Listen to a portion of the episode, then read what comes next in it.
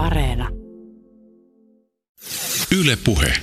Joulukuun seitsemäntenä päivänä vuonna 1939 valtioneuvosto sääti asetuksen, joka tulisi työllistämään suuresti poliisia ja oikeuslaitosta Suomessa. Kymmenet tuhannet suomalaiset joutuivat rangaistuksen lisäksi kärsimään sosiaalista häpeää. Suurin osa rangaistuksen saaneista oli nuoria naisia – Sakkojen lisäksi istuttiin myös vankilassa ja kaksi ihmistä menetti poliisin toimien takia henkensä. Marko Tikka ja Seija-Leena Nevala, mitä tuolloin pian talvisodan alkamisen jälkeen siis kiellettiin? Silloin kiellettiin tanssien järjestäminen osana yleisten huvien rajoittamista sota-aikana. Suomeksi sanottuna tanssikielto. Kaikenlainen tanssiminen Suomessa oli kielletty. Jos kansa tai lehdistö keskusteli aiheesta, niin erityisesti huolena olivat ymmärtääkseni niin sanotut nurkkatanssit. No nurkkatanssit on semmoinen, se on hyvin vanha, aika vanha nimitys, siis se viittaa tuonne 1800-luvun loppupuolelle, jolloin tosiaan järjestettiin tällaisia salatansseja, spontaanisti tämmöisiä tanssitilaisuuksia. Usein ne oli jossakin jonkun pirtin nurkassa, talon nurkassa, jossakin hämärässä paikassa, ladossa. Se nimitys tulee sieltä. Se on vanha vanha nimitys. Esimerkiksi jatkosodan aikaan näitä tansseja saatettiin järjestää armeijan tyhjissä parakeissa. Maalataan hieman kuvaa. Siis miksi parakki saattoi valikoitua tanssipaikaksi? Miten tanssien järjestäminen käytännössä tapahtui? Mikä oli ehkä tunnelma paikan päällä? No käytännössähän se usein varmaan lähti siitä, että nuoriso halusi tanssia ja tämmöisissäkin olosuhteissa sitten niin nuoret kokoontu kokoontui kielloista ja säännöistä huolimatta sitten tota, keskenään sovittiin, että, että mennään sinne ja sinne ja kokoonnutaan sinne ja tanssimaan ja hankittiin joku, joko soittokone eli, eli gramofonia, äänilevyjä tai sitten joku soittaja sinne paikalle. Aika usein soittajat oli itse asiassa naisia, koska sota-aikana ne miessoittajat oli, oli rintamalla aika tavallista oli se, että niin kun pyrittiin menemään mahdollisimman niin kuin sivuun, olemaan jossain vähän, vähän piilossa, vähän kauempana asutuksesta, joku lato tai, tai näitä armeijan parakkejahan oli, oli pitkin eteläistä Suomea ja vähän pohjoisemmassakin tämän liikekannallepanon jälkeen. Ne olivat tyhjillään ja, ja tuota, niihin, niihin voitiin mennä, ne oli melkein no, helpostikin ovi auki tai ikkuna raollaan, niin sinne pääsi sisälle ja siellä oli iso laakea lattia yleensä, johon, jossa oli hyvä tanssahdella. Kevät-talvella 1944 Nurmeksen porokylässä tanssit päätti poliisin ampuma laukaus. Mitä tapahtui? Nurmeksen porokylässä oli tällaisia armeijan parakkeja ja, ja siellä oli muodostunut tämmöiseksi jatkuvaksi huviksi sitten sota-aikana se, että sinne paikkakunnalla oleva sotaväki ja, ja sitten nuoriso kokoontuivat tämmöisiin laittomiin tansseihin ja, ja siellä oli, oli sellainen iso armeijan parakki, johon mahtui toista sataa ihmistä ja se oli aika usein ilmeisesti myös täynnä. Paikalliset tiesi hyvin, niin poliisit kuin, kuin armeijan päällystö tiesi, että siellä ne tanssit on ja taas kerran kävi sitten niin, että kun oli saatu vihiä, että siellä oli, oli tämmöinen tota, tanssitilaisuus käynnissä, niin poliisi, paikallinen konstaapeli ja, ja tuota, paikallisen tällaisen komennuskunnan poliisit lähtivät sitten sitä tilannetta selvittämään ja hajottamaan näitä tansseja ja, ja siellä sitten poliisi kun pääsi paikalle, niin ihmisiä rupesi karkaamaan ovista ja ikkunoista ulos ja tämä poliisikonstaapeli, joka meni sitten ensimmäisenä sisään, niin hänellä oli, oli virka-ase kädessään ja, ja tota, hänellä oli, äh, oli sitten sellainen vähän vähän tota huono tuuri siinä hommassa, että hän ainakin jälkeenpäin väitti näin, että hän, hän kun yritti mennä ovesta sisään, niin sieltä juoksi häntä vastaan ihmisiä ja kun oli pimeä, niin tota se ase, ase osui oven pieleen ulos pyrkivän tanssijan töytäisemmän ja se laukesi ja sieltä löytyi yksi 30-vuotias nainen erittäin vakavasti loukkaantuneena sieltä tanssi, tanssisalista sitten ja, ja tuota, hänet sitten tietysti kiireesti vietiin lääkärin hoteisiin, mutta, mutta hän aamuyön aikana sitten menehtyi tähän laukaukseen.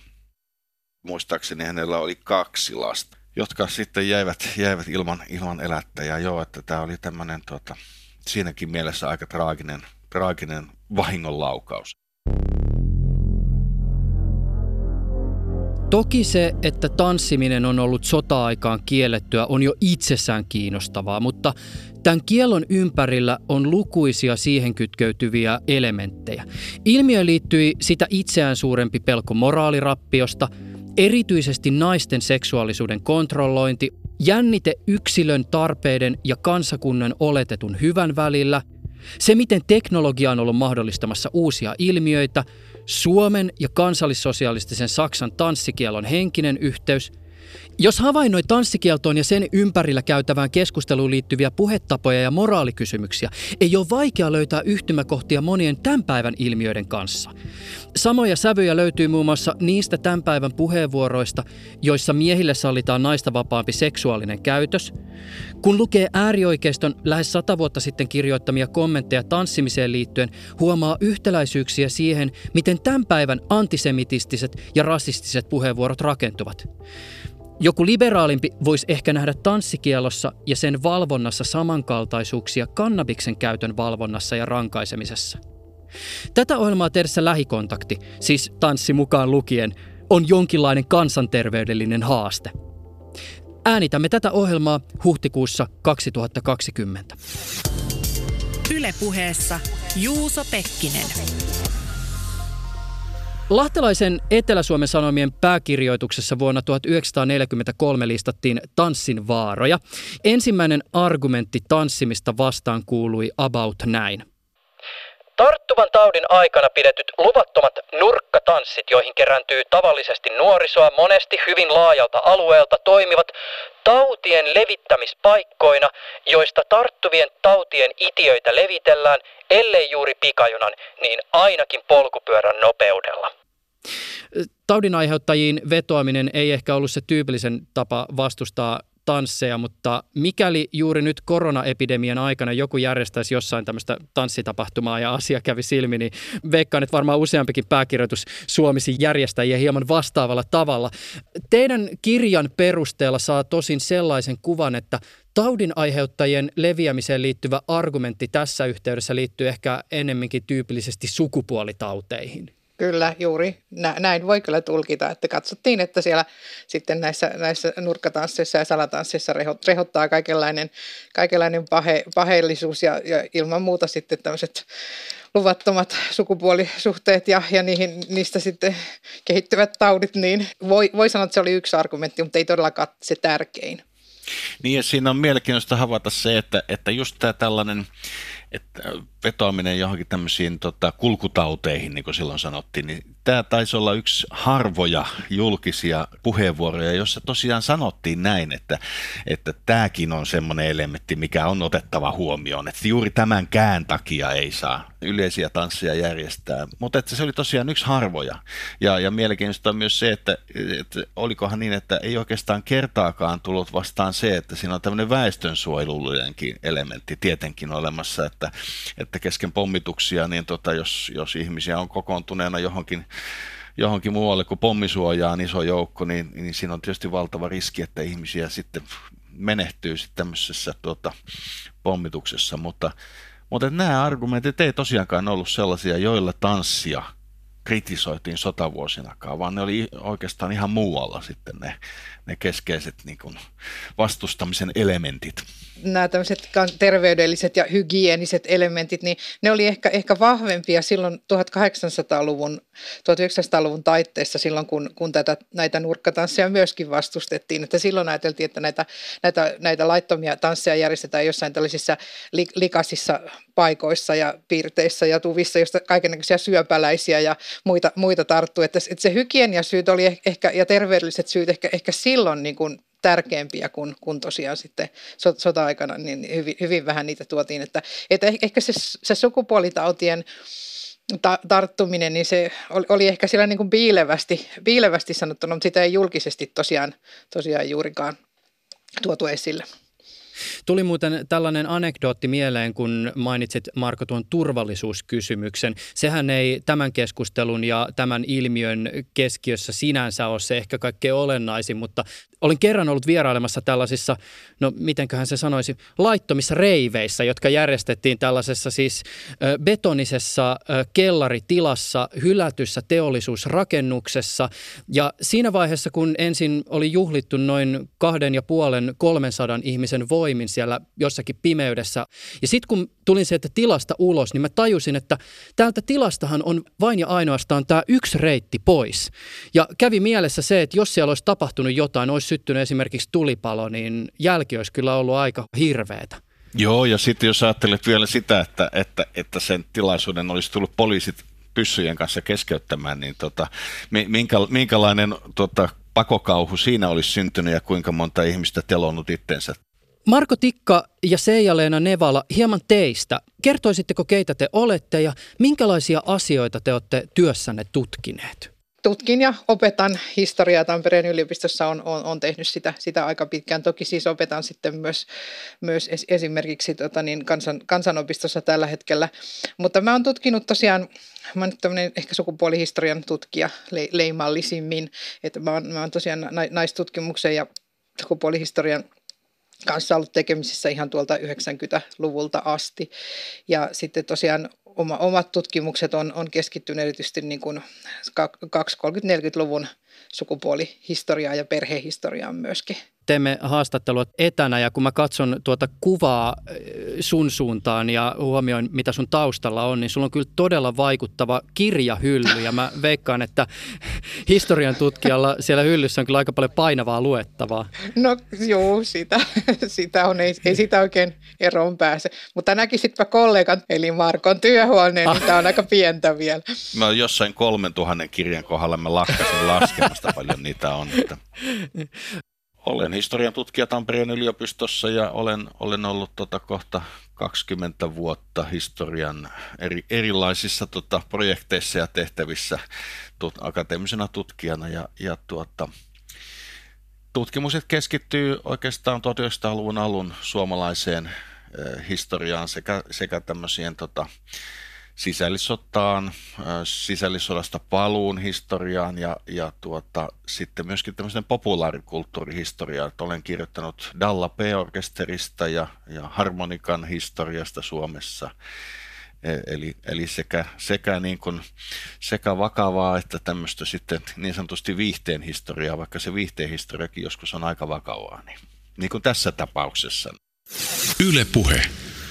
Te olette yhdessä kirjoittaneet eh, siis tanssikielosta kirjan. Sen nimi on Kielletyt leikit ja siinä käsitellään siis tanssikieltoa ja sen historiallista taustaa ja viitekehystä.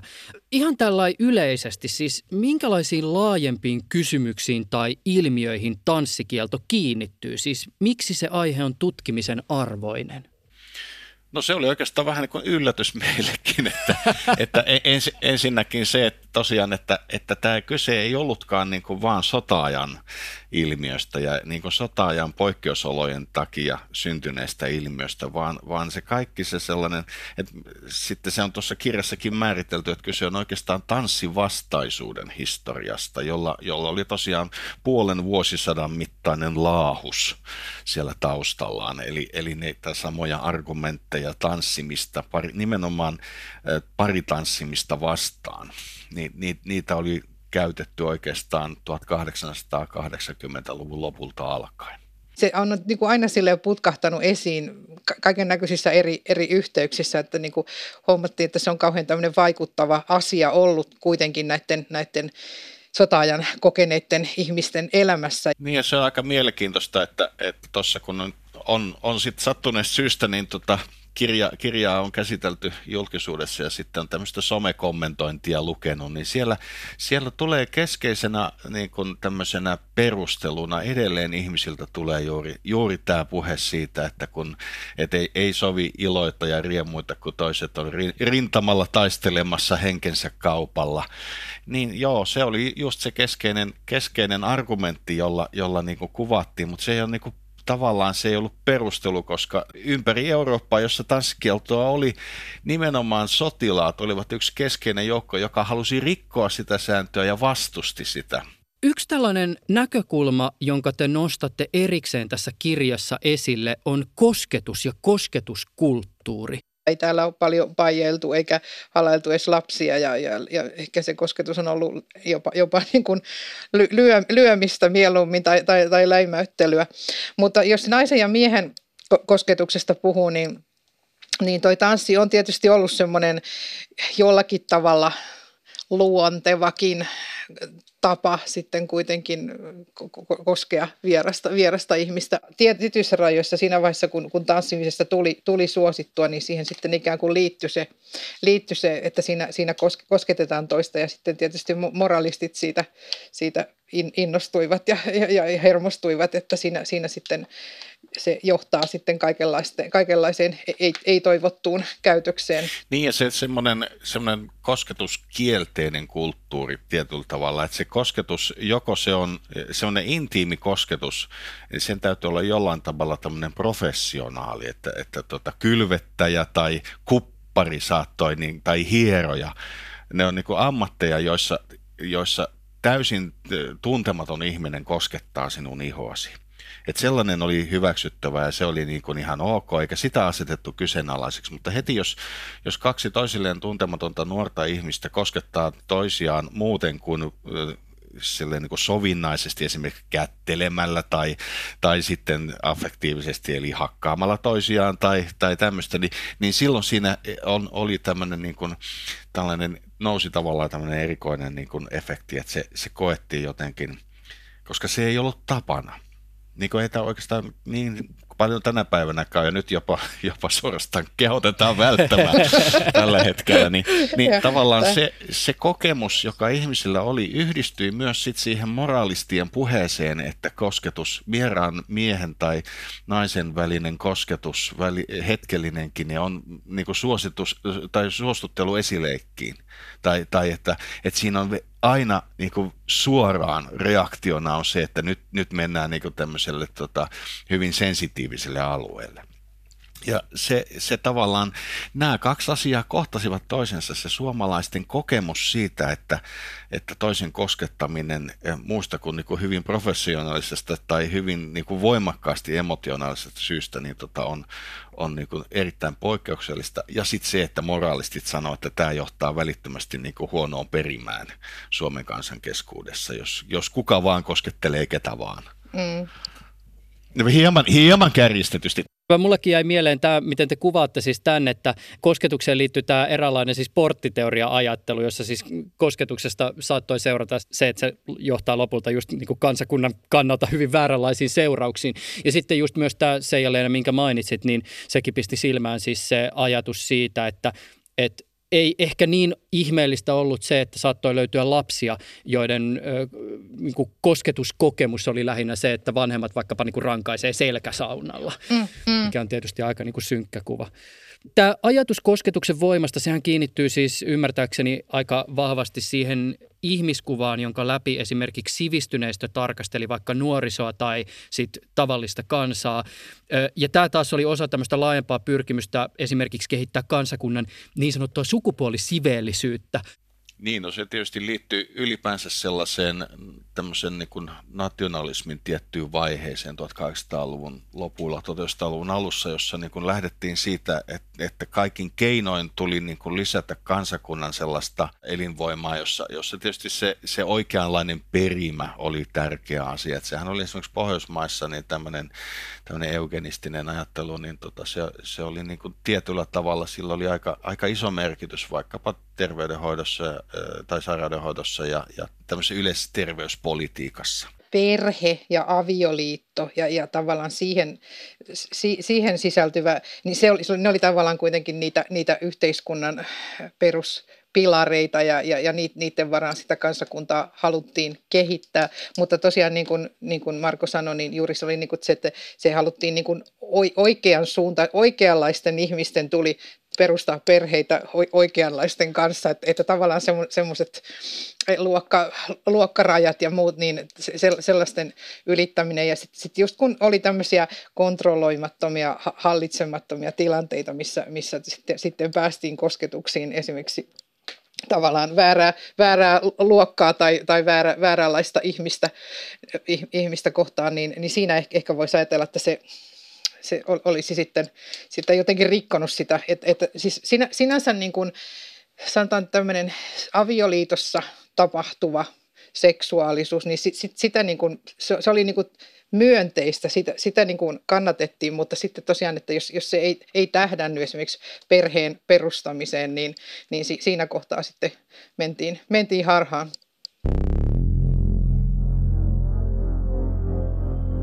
Jos ajatellaan 1800-luvun loppupuolen ja 1900-luvun alun musiikillista maisemaa, johon tanssi ilmiönä kiinnittyi, niin mitä me näemme?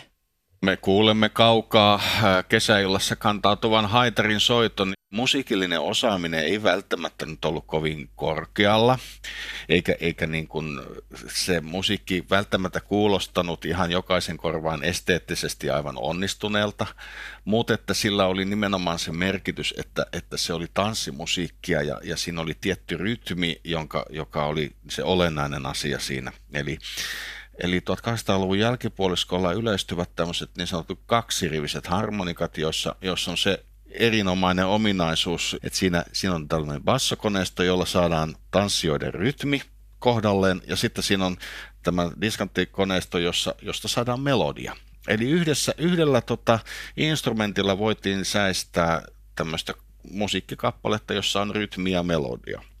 Ja, ja tämähän oli tietysti tämmöinen aika vallankumouksellinen tilanne. Sitä ennen, ennen tota, jos, jos haluttiin tanssia, niin tota, se rytmi piti keksiä tanssijoiden omasta päästään tai, tai sitten tota, piti olla vähän useampi soittaja paikalla, jotka usein oli jollain tavalla ammattisoittajia myös, eli tämmöisiä kiertäviä pelimanneja ja muita, mutta nyt saattoi sitten joku, joku tota, kylän poika ostaa statusesineeksi suunnilleen semmoisen semmoisen tuota harmonikan ja, ja opetella muutaman kappaleen soittamaan, jonka jälkeen hän oli valmis tanssisäistä. Ja, ja tietysti jo tämäkin oli sellainen yksi elementti, joka, joka ehkä niin kuin tämmöisiä kansaa valistavia ja, ja kehittämään ja, ja tota, eri tavalla paremmiksi ihmisiksi muuttamaan pyrkiviä tahoja ärsytti, että tuli tämmöinen sen ajan sähkökitara – joka, joka niin ärsytti, ärsytti suunnattomasti, sillä mu- musiik- musiikillisesti äh, aika, aika niin kuin vaatimattomalla osaamisella saatiin niin sanotusti paljon vahinkoa aikaa. Ja tämä oli yksi, yksi tämmöinen elementti, joka, joka kyllä näkyy siellä, että, että tota, esimerkiksi sanomalehdistössä, kun kritisoidaan näitä nurkkatansseja, niin siellä on paitsi, että, paitsi, että nämä estottomat nuoret miehet tapaavat tuota, huolimattomia nuoria naisia – ja silmät verestään ollaan koko yö niillä reiveissä, sitten, niin kuin sä sanoit. Ja, ja, ja, tota, ja sitten että myös se, että sieltä täältä kuuluu epävireinen harmonikan räminä. Tietyllä tavallahan tämä kuvaa sitä ikiaikaista ajatusta, että nuoriso tekee aina jotain väärin. Mutta myöskin siinä tulee sitten, siihen tulee 1800-luvun lopulla tämmöisiä hyvin tuoreita elementtejä, eli, eli uusia instrumentteja, uusia tansseja – ja, ja myös se, että tosiaan nuoriso ryhtyy järjestämään aika niin kuin säännöllisesti itse tämmöisiä, tämmöisiä tanssitilaisuuksia. Ja, ja ne ryhtyvät myös, niistä tulee myös niin kuin vakava kilpailija sitten nousussa olevalle tämmöiselle kansaa sivistäville liikkeelle, niin kuin nuorisoseurat, raittiusyhdistykset, työväenyhdistyksetkin jossain määrin toisaalta sitten tämmöiset gramofonin kaltaiset teknologiat varmaan myös vaikutti siihen, miten ihmiset just musiikkia kulutti ja miten sitä kyettiin kuuntelemaan. tämmöisen matkalaukkugramofonin kehittäminen, sehän tapahtui ensimmäisen maailmansodan aikana ja, ja samaan aikaan Yhdysvalloissa kehitetään tämmöinen aivan lyömätön innovaatio, eli tanssimusiikki äänilevyt. Eli, eli ryhdytään, ryhdytään myymään keskiluokalle ja alemmille yhteiskuntaluokille tämmöisiä halpoja gramofoneja, joihin viikoittain ilmestyy uusia erilaisissa tanssitahtilajeissa meneviä tämmöisiä hittibiisejä sitten, josta tulee ihan globaali ilmiö. Ja ensimmäisen maailmansodan jälkeen tulee tämmöinen tanssibuumi käytännössä kaikkialla maailmassa, johon, johon nämä, nämä soittokoneet ja Paul Whitemanin orkesterin musiik- äänilevyt leviävät, niin tota, käytännössä se, se samanlainen käsitys siitä, mitä on moderni tanssimusiikki, niin syntyy, syntyy ensimmäisen maailmansodan jälkeen kaikkialla maailmassa. Ja myös ne tanssit leviävät yhtä lailla, että, että tämä on musiikkia, joka on tarkoitettu tanssittavaksi. Toki sitä voi kuunnellakin, mutta, että, mutta se keskeinen olemus ja elementti siinä musiikissa oli se, että se oli tanssittavaa. Ja, ja siitä, siitä tuli tämmöinen globaali ilmiö siitä uusista paritansseista, erityisesti foxtrot, humppanakin myöhemmin tunnettu, mutta sitten tango oli myös sellainen, joka, joka levisi foxtrotteja, tangoja, valsseja, ne, ne suomalaisetkin tota, ensimmäiset iskelmät käytännössä sitten olivat.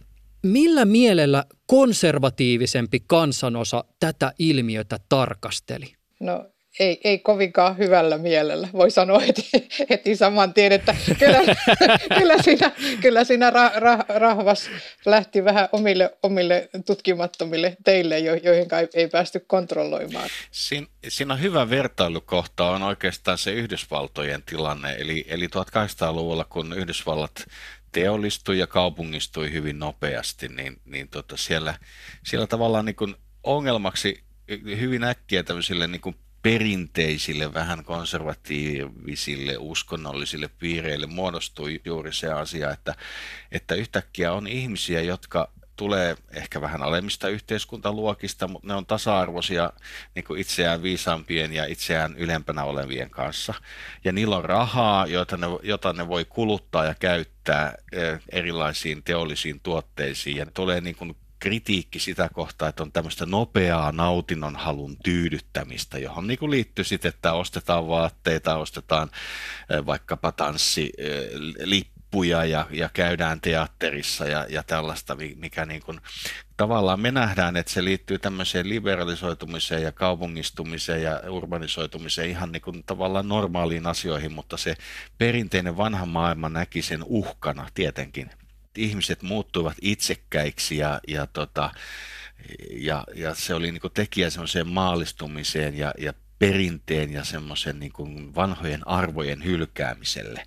Ja, ja se oli tietenkin, niin kuin se nähtiin uhkana. Ja yksi keskeinen uhka oli myös se, että oli paljon kaupungeissa, Yhdysvalloissa, Euroopassa, myöhemmin sitten Suomessakin kehityksen mukana, niin tota, oli paljon nuoria naisia, joilla oli oma työ, joilla oli oma itsenäinen elämänpiiri, jotka saivat kuluttaa ja, ja elää kohtuullisen vapaasti.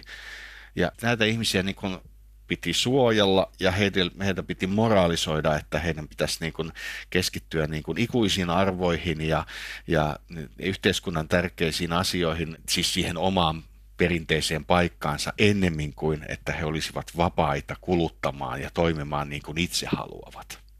Noin aika karkeasti sanottuna. Ja se, se, se, sen uhkan niin kun, ja ilmiön pelon heijastumia on, on, on esimerkiksi tämä tanssivastaisuus tietyllä tavalla. Että se kuvasti juuri sitä, että si, siinä tiivistyi kaikki ne uhka ja pelko, että itsenäinen nuori nainen, jolla on rahaa, jolla on oma itsenäinen elämä – niin se, sen, se saattoi niin kuin pilata sen sillä, että se meni tanssimaan ja, ja otti sieltä jonkun ihan vääränlaisen ja väärää, väärää yhteiskuntaluokkaa kenties edustavan miehen, joka oli juoppo tai, tai jotain, mit, mitä mahdollista. Toki, toki näin varmaan tapahtuikin, mutta ei kaikille.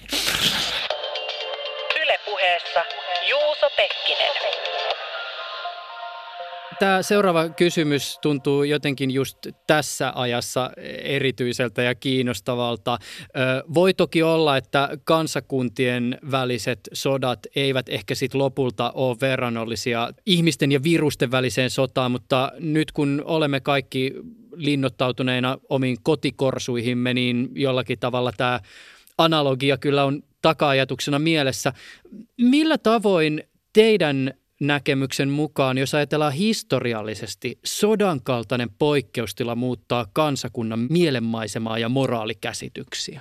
Mm, no siinä on tietysti se, että, että poikkeustila, varsinkin kun se tulee pitkän sellaisen normaaliajan jälkeen, esimerkiksi niin kuin nyt tämä koronatilanne, niin se on hyvä esimerkki siitä, että, että se hetkellisesti se aiheuttaa sen, että me olemme kaikki niin kuin samaa mieltä ja samassa veneessä ja me kaikki yhtäkkiä ymmärrämme erilaisia sääntöjä ja, ja rajoituksia, mitä meihin kohdistetaan. Mutta sitten mitä pitemmäksi ja mi, mitä niin kuin päättymättömämmäksi, niin kuin sotatilanne usein on sellainen, että me emme tiedä milloin sota loppuu, niin, niin mitä niin kuin tällainen päättymättömyys on se, joka sitten luo sit sen, että, että sit ihmiset rupeavatkin toimimaan niin sanotusti selviytymään itse.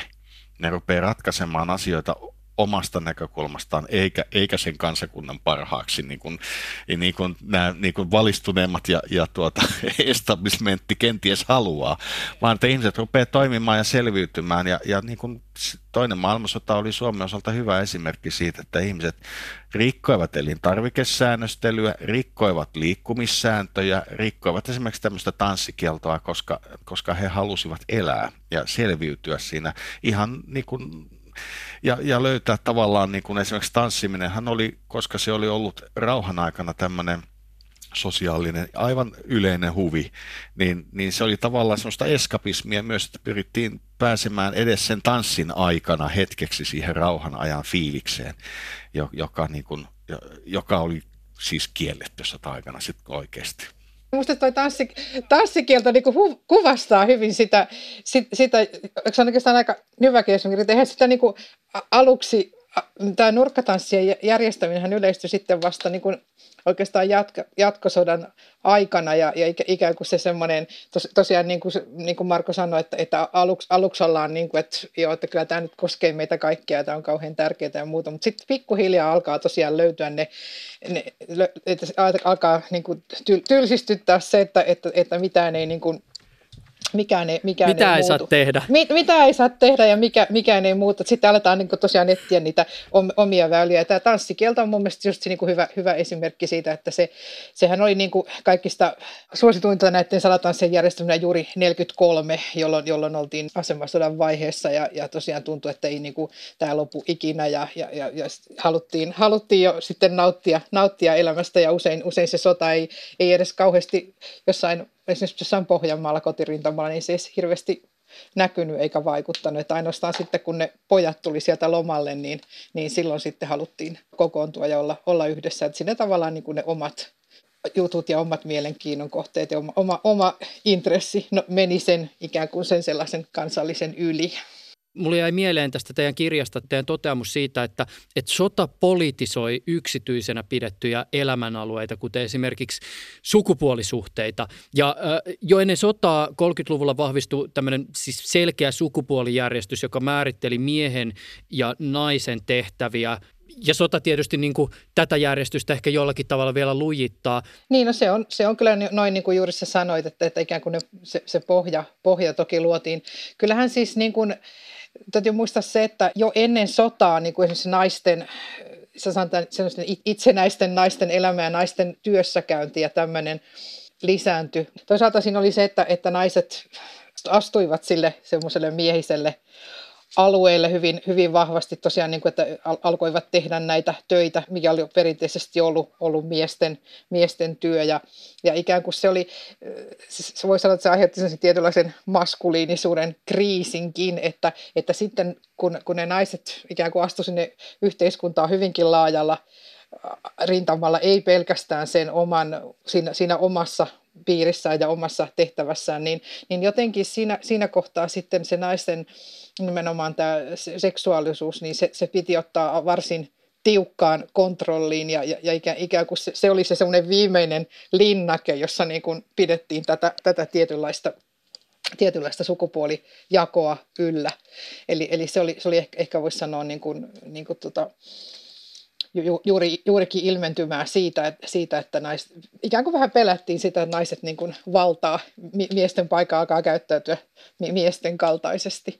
Tähän asiaan perehtyessä on tietysti myös hämmentävä nykylukija huomata, miten tietyt sukupuoleen liittyvät odotukset tai vaikka kaksinaismoralistinen suhtautuminen seksuaalisuuteen on siis yhä edelleen voimissaan. Et mies vie, nainen vikisee, mies on seksuaalisuuden kentällä aktiivinen, nainen haluaa seksiä vaan tullakseen äidiksi. Sodassa naisesta tulee tietyissä tilanteissa ikään kuin tämmöinen passiivinen seksuaalinen resurssi, jonka joutumista vihollisen käsiin tulee viimeiseen asti välttää. Tähän on ajattelu, joka toistuu toistuu vaikka tämmöisessä siis rasistisessa maahanmuuttajat tulee ja vie meidät naiset diskurssissa. Kyllä, joo. No tietyt sellaiset ajattelulliset mallit, niin ne on, ne on, ne on ikiaikaisia jossain määrin eri aikoina erilaiset eh, tämmöisiä arvoja kannattavat, niin ottaa tietysti ne niin kuin käyttöönsä. Että, ja ne on niin kuin, tavallaan, niissä tulee, koska ne on ikään kuin tällaisia, että näinhän aina asiat on ollut tyyppisiä, niin, niin ne, ne on niin kuin sitten, siinä on semmoinen vahva ikään kuin moraalinen lataus myös siinä argumentissa, että, että se on tehokas myös tavallaan sitten, ainakin jos, jos ne ihmiset, jotka ovat toisella puolella, niin eivät pane kauheasti hanttiin sille ajattelulle. Ja tämän, tämän päivän näkökulmasta niin, niin to, todella siis niin kuin tämmöinen hyvin, hyvin vanha argumentti on kaivettu esiin tässä, missä sä sanoit, että kun nyt ajattelee kuitenkin, miten itsenäisiä ja koulutettuja ja tasa-arvoisia naiset on, niin, niin jotenkin tuntuu niin kuin ihan absurdilta, että nyt kai tarvitsee sitten jotain erityistä miehistä suojelua vielä, että, että, että siinä, sillä lailla se niin kuin, niin kuin tosiaan hyvin, hyvin vanha, vanha asia on kaivettu. Mutta kyllähän tosiaan niin kuin se, sehän oli sodan aikanakin se saksalaiset sotilaat, joita, joita oli Suomessa, niin ne sitten vie kotirintamalla olevat naiset turmioon.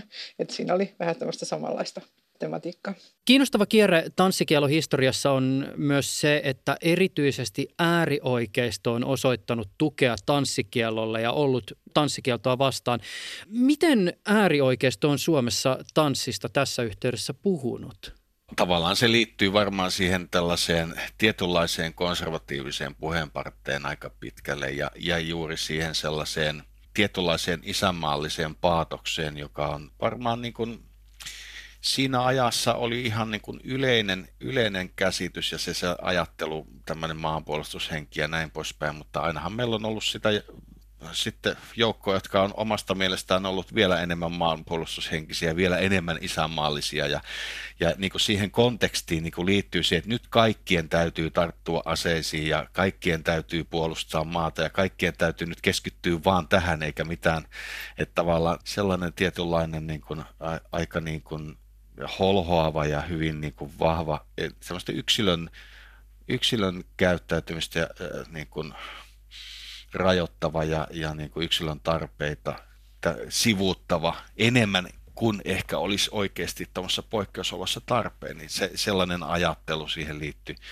Ja sitten myös tietysti tavallaan, kun se sanotaan tämmöisellä äärioikeistolaisessa ajattelussa, niin, niin siellä tulee sitten myös tietysti nämä nämä vähän rasistisemmat elementit, eli oli aika yleistä se ajattelu, että, että tämä uusi tanssimusiikki, että se on, siellä, on, niin kuin, siellä on mustaa ja, ja, tuota, ja juutalaista, joo. Joo, mm, nimenomaan. Mm. Siis miten tämänkin sai väännettyä antisemitistiseksi? niin. niin. Niin, no se niin. oli. Kato, kyllähän se, eihän ne ihan väärässä olleet siinä mielessä, että, että huomattava osa merkittävistä jatsmuusikoista on, on jompaa kumpaa, että ne on, ne on joko tota, taustaltaan mustia tai taustaltaan juutalaisia ollut Benny Goodmanista lähtien, oli tätä jälkimmäistäkin tota, Ati Shaw. Mutta että niin kuin, se, että niin kuin, mik, miksi se oli sitten niin, niin, niin kuin paha asia, niin tota, se, on, se, on käsit, se on tavallaan aika, aika kormia kyllä. Että, että se kuvastaa tietyllä tavalla sellaista elämälle jotenkin ja semmoisesta tietyllä tavalla elämälle vierasta asennetta jotenkin se, se että niin kuin kaikki me olemme olemassa vain valtiota, järjestelmää ja, ja militaristista tämmöistä niin kuin maanpuolustushenkeä varten.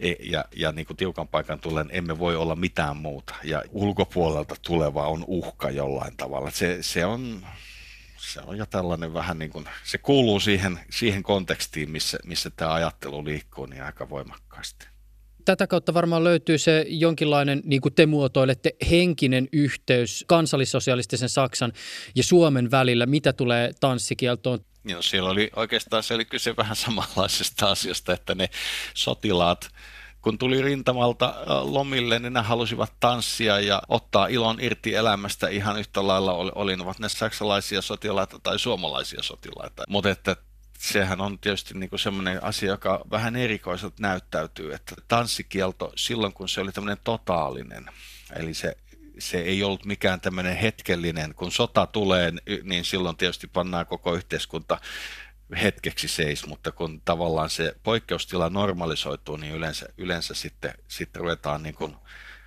vähentämään näitä rajoituksia, mutta että, että tämmöinen totaalinen tanssikielto oli kolmannessa valtakunnassa ja sen valtaamilla alueilla voimassa toisen maailmansodan aikana ja Suomessa.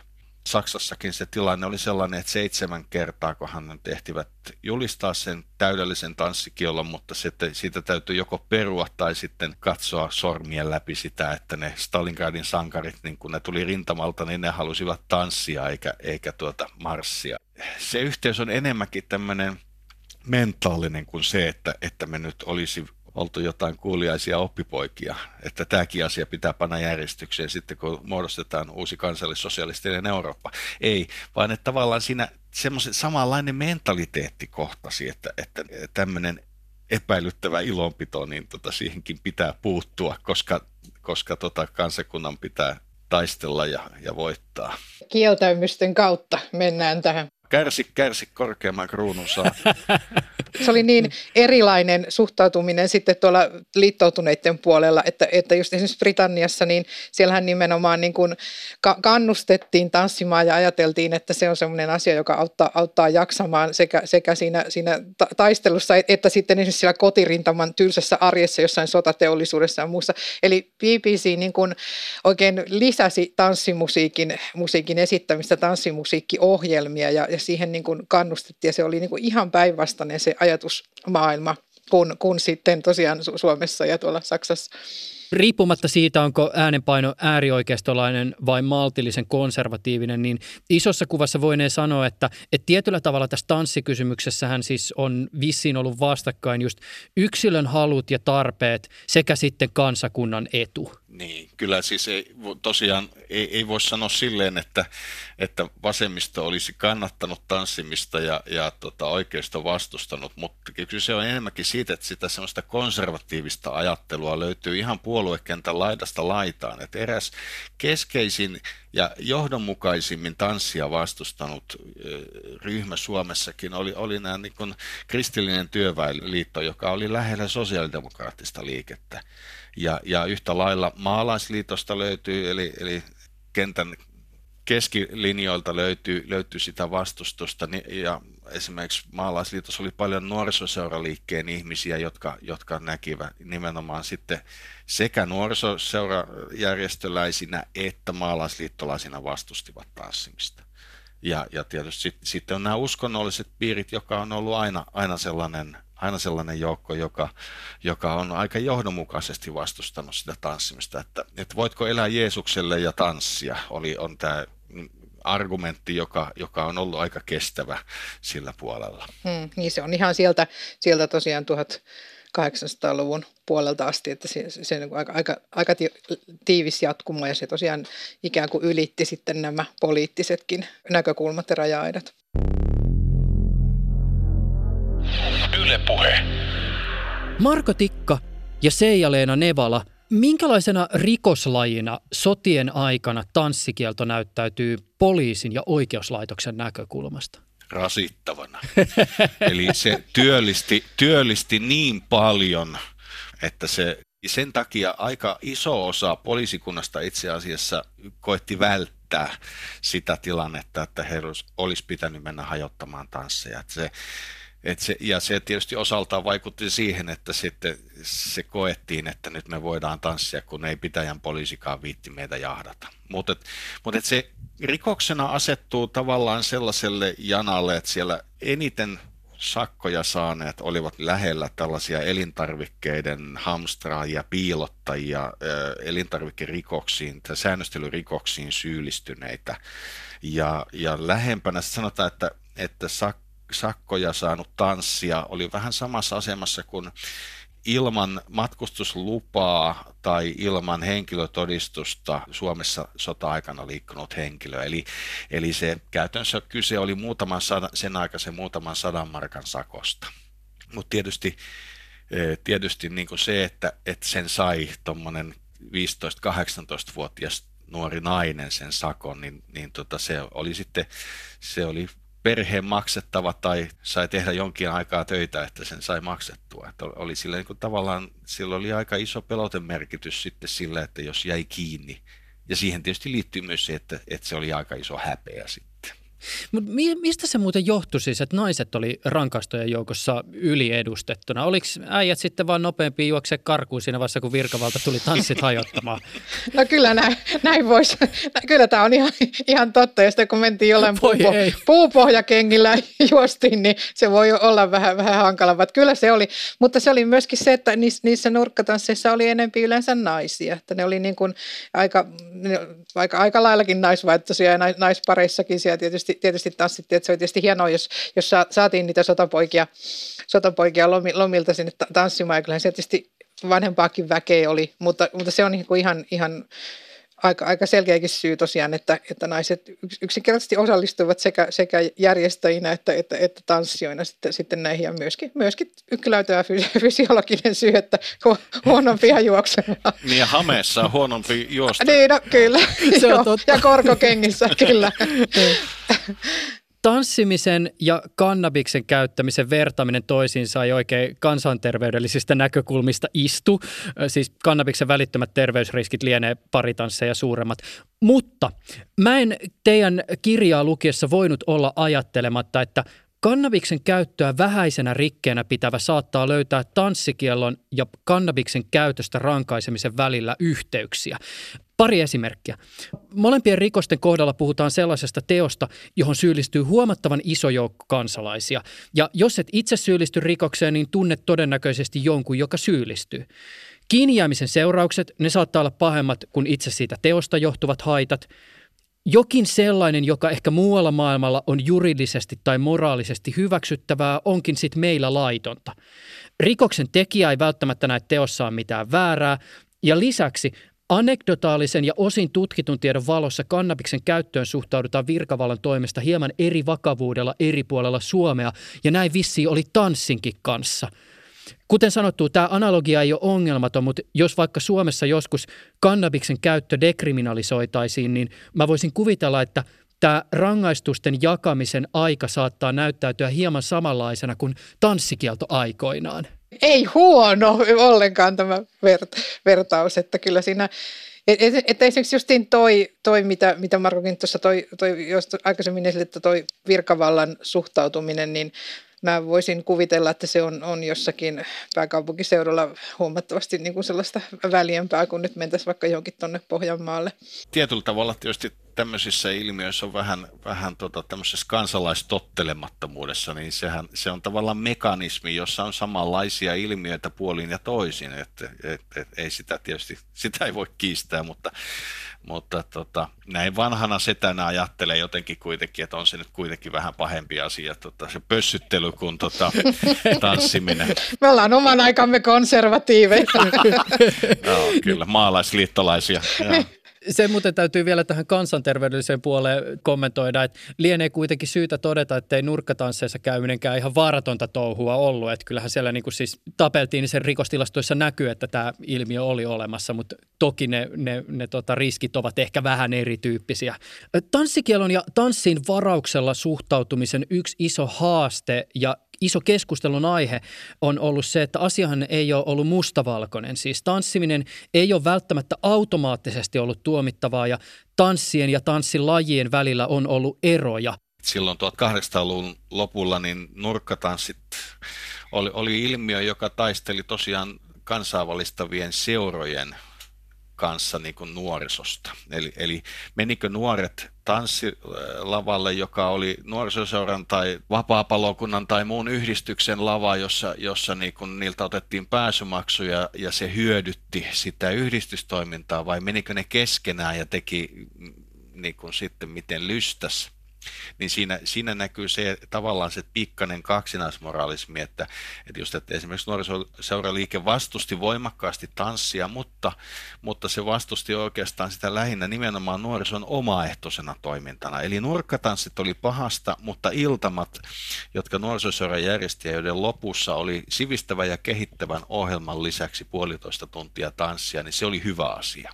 Ja tanssihan oli äärettömän niin kuin suosittua sitten 2-30-luvullakin oikeastaan kaikkien, kansankerrosten keskuudessa, että miten, niin kuin nuoria, nuoria naisiakin valistettiin 230-luvulla, niin se tanssi sinänsä, sitä ei niin kuin pidetty enää pahana, mutta kaikki se mahdollinen lieveilmiö, mitä, mitä siitä sitten voi seurata, niin se oli se se, se paha asia. Et, että sinänsä niin kuin tanssista tuli kyllä hyvinkin, hyvinkin salonkikelpoista ja kaikille, kaikille kelpaavaa jo sitten siinä 20-luvulla, koska se oli, se oli, niin, se oli niin valtavan suosittu kansanhuvi. Sitähän niin kuin kritisoitiin, että, että on näitä uusia – laahaavia tansseja, jossa niin kuin tanssijat ovat takertuneet toisiinsa ja, ja, ja sit siihen, siinä nähtiin sit, sitten näissä pilkkanimityksissä, että joku tangoa sanottiin Keski-Euroopassa huorien tanssiksi, niin, niin sehän kuvastaa juuri sitä, että siinä on, niin kuin nähdään avoin seksuaalinen käyttäytyminen, nähdään siinä niin kuin erittäin keskeisenä osana sitä tanssia. Mutta että jos mennään sitten esimerkiksi suomalaiset tanssikoulut, paritanssin oppikirjat 30-luvulla korostaa jo huomattavasti huomattavasti sitä, että, että pitää olla, tanssin pitää olla ryhdikästä ja, ja tanssijat eivät saa olla liimautuneena toisiinsa. Eli, eli korostetaan, että tavallaan luodaan semmoista pikkasen semmoista hienoutta siihen. Toki, toki siinä oli tietysti se, että suomalainen tanssitapa oli vähän semmoinen köyryssä meneminen niin kuin nurmolaiset painijat, mutta, mutta että siihen, siihen niin kuin myös kiinnitettiin huomiota, joka oli selvästi reaktiota siihen, että, että tämä tämmöinen tanssijoiden toisiinsa liimautuminen nähtiin myös niin kuin tanssiammattilaisten näkökulmasta, niin kuin, että se ei ole hyvä asia. Eli siinäkin näkyy vähän se tavallaan se kosketuksen niin kuin, tietynlainen, niin kuin, että sitä, sitä pyrittiin niin kuin, määrittelemään, karsinoimaan, rakentamaan toisenlaiseksi kuin miten, mitä se nähtiin todellisuudessa tanssipaikoilla. Tästä löytyy mun mielestä myös taas kiinnostava yhteys tähän päivään, koska siis meillähän on yhä sellaisia tanssilajeja, joihin liitetään ehkä vähän samankaltaisia tulkintoja kuin sitten näihin sivettöminä pidettyihin liimautumistansseihin aikoinaan. Vaikkapa johonkin tverkkaukseen tai tankotanssiin saatetaan suhtautua samalla tavalla kuin näihin siveellisyyttä rapauttaviin tanssimuotoihin. Samaan aikaan, kun näiden tanssilajien ammattilaiset ja harrastajat vetoaa esimerkiksi lajien urheilullisuuteen. Tuntuu, että tämä juupas, eipäs ja tulkintojen jännite on aika tämmöistä vanhaa perua tässäkin asiassa. Minkälainen status tanssimisella oli sotien jälkeen ja minkälainen oli se keskustelu, jota käytiin tuolloin tanssin vastustajien ja puolustajien välillä tanssin vapautumisesta? Sodan jälkeen Tämä, se oli niin hyvä esimerkki nämä voiton tanssit siellä, siellä tota niin, Senaatin torilla sitten silloin 40, 45, miten sinne... Niin Rautatietorilla. Rautatien torilla, sori. Joo, menee torit, torit maalaisella sekaisin. torilla tavataan. joo, Rautatien torilla tietysti. Niin, niin, no Senaatin tori olisikin ollut vielä kuulimpi. joo. joo, kyllä joo. joo. Sota on nyt ohitse ja miksi ei silloin voisi keventää mieltään iloisempiin tunnelmiin monien murheen vuosien jälkeen. Iloisen odotuksen vallassa keräännyttiin lippujen alle ja samalla kaivettiin lähtökuopat reipasta tanssia varten, mutta liian paljon taisi tulla ystäviä yhteen paikkaan tanssia varten. Mutta nuoren väen levoton liikehtiminen osoitti odotusta ja pian kuultiinkin säveliä, joita pahinkaan arvostelija ei sentään voisi kutsua sinfoniaksi. Tanssiorkesteri oli levittänyt instrumenttinsa asematalon porraskorokkeelle ja kohotti reippaasti vakaan pois kynttilänsä päältä. Siis tosiaan ne oli niin semmoinen spontaani reaktio, että, että tavallaan se niin kertoo siitä minkälaiset patoutumat sitten, sitten ihmisiltä purkaantui, kun, kun, kun se sota, sota päättyi ja, ja tanssi tosiaan vapautui. Että kyllähän se niin kuin tosiaan nosti sellaisen valtavan tanssibuumin sitten, sitten. Ja kyllä mä, ne vastust, vastustajat tietysti ko- koittivat jotakin vielä, vielä tuoda esille, mutta se oli tavallaan niin kuin, kyllä ne jäi, jäi sinne kyllä aika vähemmistöksi, että, että kyllä se siinä, siinä vaiheessa sitten tavallaan oli aika pidäkkeetöntä jo, että tietysti nämä ravintolatanssin pidäkkeet sitten vielä, vielä muutaman vuoden kesti sen jälkeen, mutta noin jos 50-luvulle mennään, niin kyllä se sitten oli jo kyllä niin kuin, jälleen kyllä kaiken kansan huvia ehkä vielä enempi kuin koskaan aikaisemmin, että, että nämä kaikki tanssilavo, tanssilavoja rakennettiin joka, joka, joka niemeen ja notkoon ja kaiken näköisiä orkestereita ja, ja vastaavia sitten perustettiin, että kyllä se niin kuin oli semmoinen buumi sitten, joka lähti siitä kansanliikehän se on ollut, eikä mitään yleistä mm. huviakaan enää, vaan nimenomaan kansanliike. niin, niin, ja ihan siis niin kuin sekä kaupungissa että maaseudulla yhtä, yhtä lailla. Marko Tikka ja Seija-Leena Nevala, Oletteko te miettinyt sitä, että minkälaisia kaikuja tanssikielosta on jäänyt ehkä tähän päivään? Ei ehkä tähän päivään, mutta sanotaan, että jos mennään aikaan noin 25 vuotta sitten, niin vielä silloin kyllä se tietynlainen niin suhtautuminen tanssiin, mikä, mikä jokaisella ihmisellä jollain tavalla oli, että kannatan, vastustan, tanssin vaikka, vaikka jotkut vastustavat, niin se sellainen... Ja olihan siinä nämä tietyt, tietyt jotka jatku hirveän pitkälle, oli näitä tämmöisiä tiettyjä, tiettyjä uskonnollisia pyhiä, joiden, mm, joiden aattona, joo. Aat, joo, aattona ei saanut, ei saanut tanssia. Ja tosiaan siis mä itse itsekin muistan vielä ihan hyvin, hyvin sen ajan, kun 80-luvun puolessa välissä alkoi ravintoloissa juosta, niin eihän siinä tosiaan siis saanut, muistan sen aina, aina kun olin kiiras torstaina Turussa erässä, erässä ravintolassa ja siellä tosiaan musiikki soi ja alkoholia juotiin ja tupakkaakin poltettiin siihen aikaan vielä ravintolassa sisällä, mutta tanssia ei saanut. Eli tämmöisiä, tämmöisiä, tämmöisiä on niin kuin itselläkin tämmöisiä muistoja vielä, että kyllä se vissiin sinne 2000-luvun taitteeseen asti on mennyt, kun ihan, ihan nämä kaikki, kaikki tämmöiset säädökset on poistunut, että kyllä se aika pitkä, pitkä kaiku oli, että, että kyllä siinä vähän sellainen niin kuin, syyn, vähintäänkin nyt vähän synnillinen leima oli. Voisitteko kuvitella, että me tulemme vielä joskus todistamaan jonkinlaista oman aikamme tanssikieltoa? Tällä hetkellä me todistamme sitä. Itse asiassa. Eihän, nyt, nythän on vähän kaikki, kaikki kielletty. Että niin julkinen, ei tässä kyllä, niin. jo, jos tans, tanssien järjestämistä nyt menisi ehdottaa, niin ei, ei kyllä onnistuisi. niin ja missä se oli? Oliko se Porissa nuoriso äh, kokoontui isolla porukalla siitä huolimatta, että se oli kielletty. Että se, kyllähän tämmöiset ilmiöt kuvastaa juuri sitä. Jos tämä jatkuisi kovin pitkään, niin tota, kyllä, kyllä se johtaisi siihen, että, että juuri ton tyyppisiä asioita sitten rupeaisi ilmenemään ja poliisi joutuisi hajottamaan nuorten kokoontumisia ja, ja muuta tällaista. Varmaan, varmaan se johtaisi johonkin tämän tyyppiseen. Tuossa kirjassahan me sitä niin kuin viisastellaan, että jos sosiaalisen median käyttäminen kiellettäisiin, niin sillä voisi olla samankokoiset vaikutukset. Että se vaikuttaisi lähes kaikkien elämään. On ihmisiä, jotka olisi ihan riemuissaan siitä, mutta on, olisi ihmisiä, jotka, jotka niin kuin keksis vaikka mitä keinoja kiertääkseen sitä tanssin kieltämisen suhteen puhutaan niin kuin saman mittaluokan asiat. Se voisi niin kuin täysin verrannollinen, verrannollinen siihen, että tota Facebook ja Twitterit ja muut kiellettäisiin. Mm. Että semmoinen joku ihan, ihan jokapäiväinen asia vietäisi pois. Marko Tikka ja Seija-Leena Nevala, kiitos teille tästä keskustelusta. Kiitos. Kiitos. Ylepuheessa Juuso Pekkinen. Nevalan ja Tikan kirjan nimi on siis Kielletyt leikit – Tanssin kieltämisen historia Suomessa 1888-1948.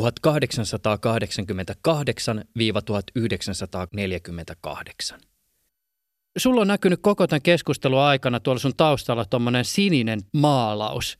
Mikä se oikein on? Se on Marina Zittingin kaunis, kaunis maalaus, jossa on luistelija tyttö. Tässä on romanttinen tarina taustalla. Nuorin tyttäremme syntyi, niin ostimme tämmöisen jääprinsessan, kun hän oli talvella syntynyt. Osui ja upposi sitten tota, maalaus sitten meille.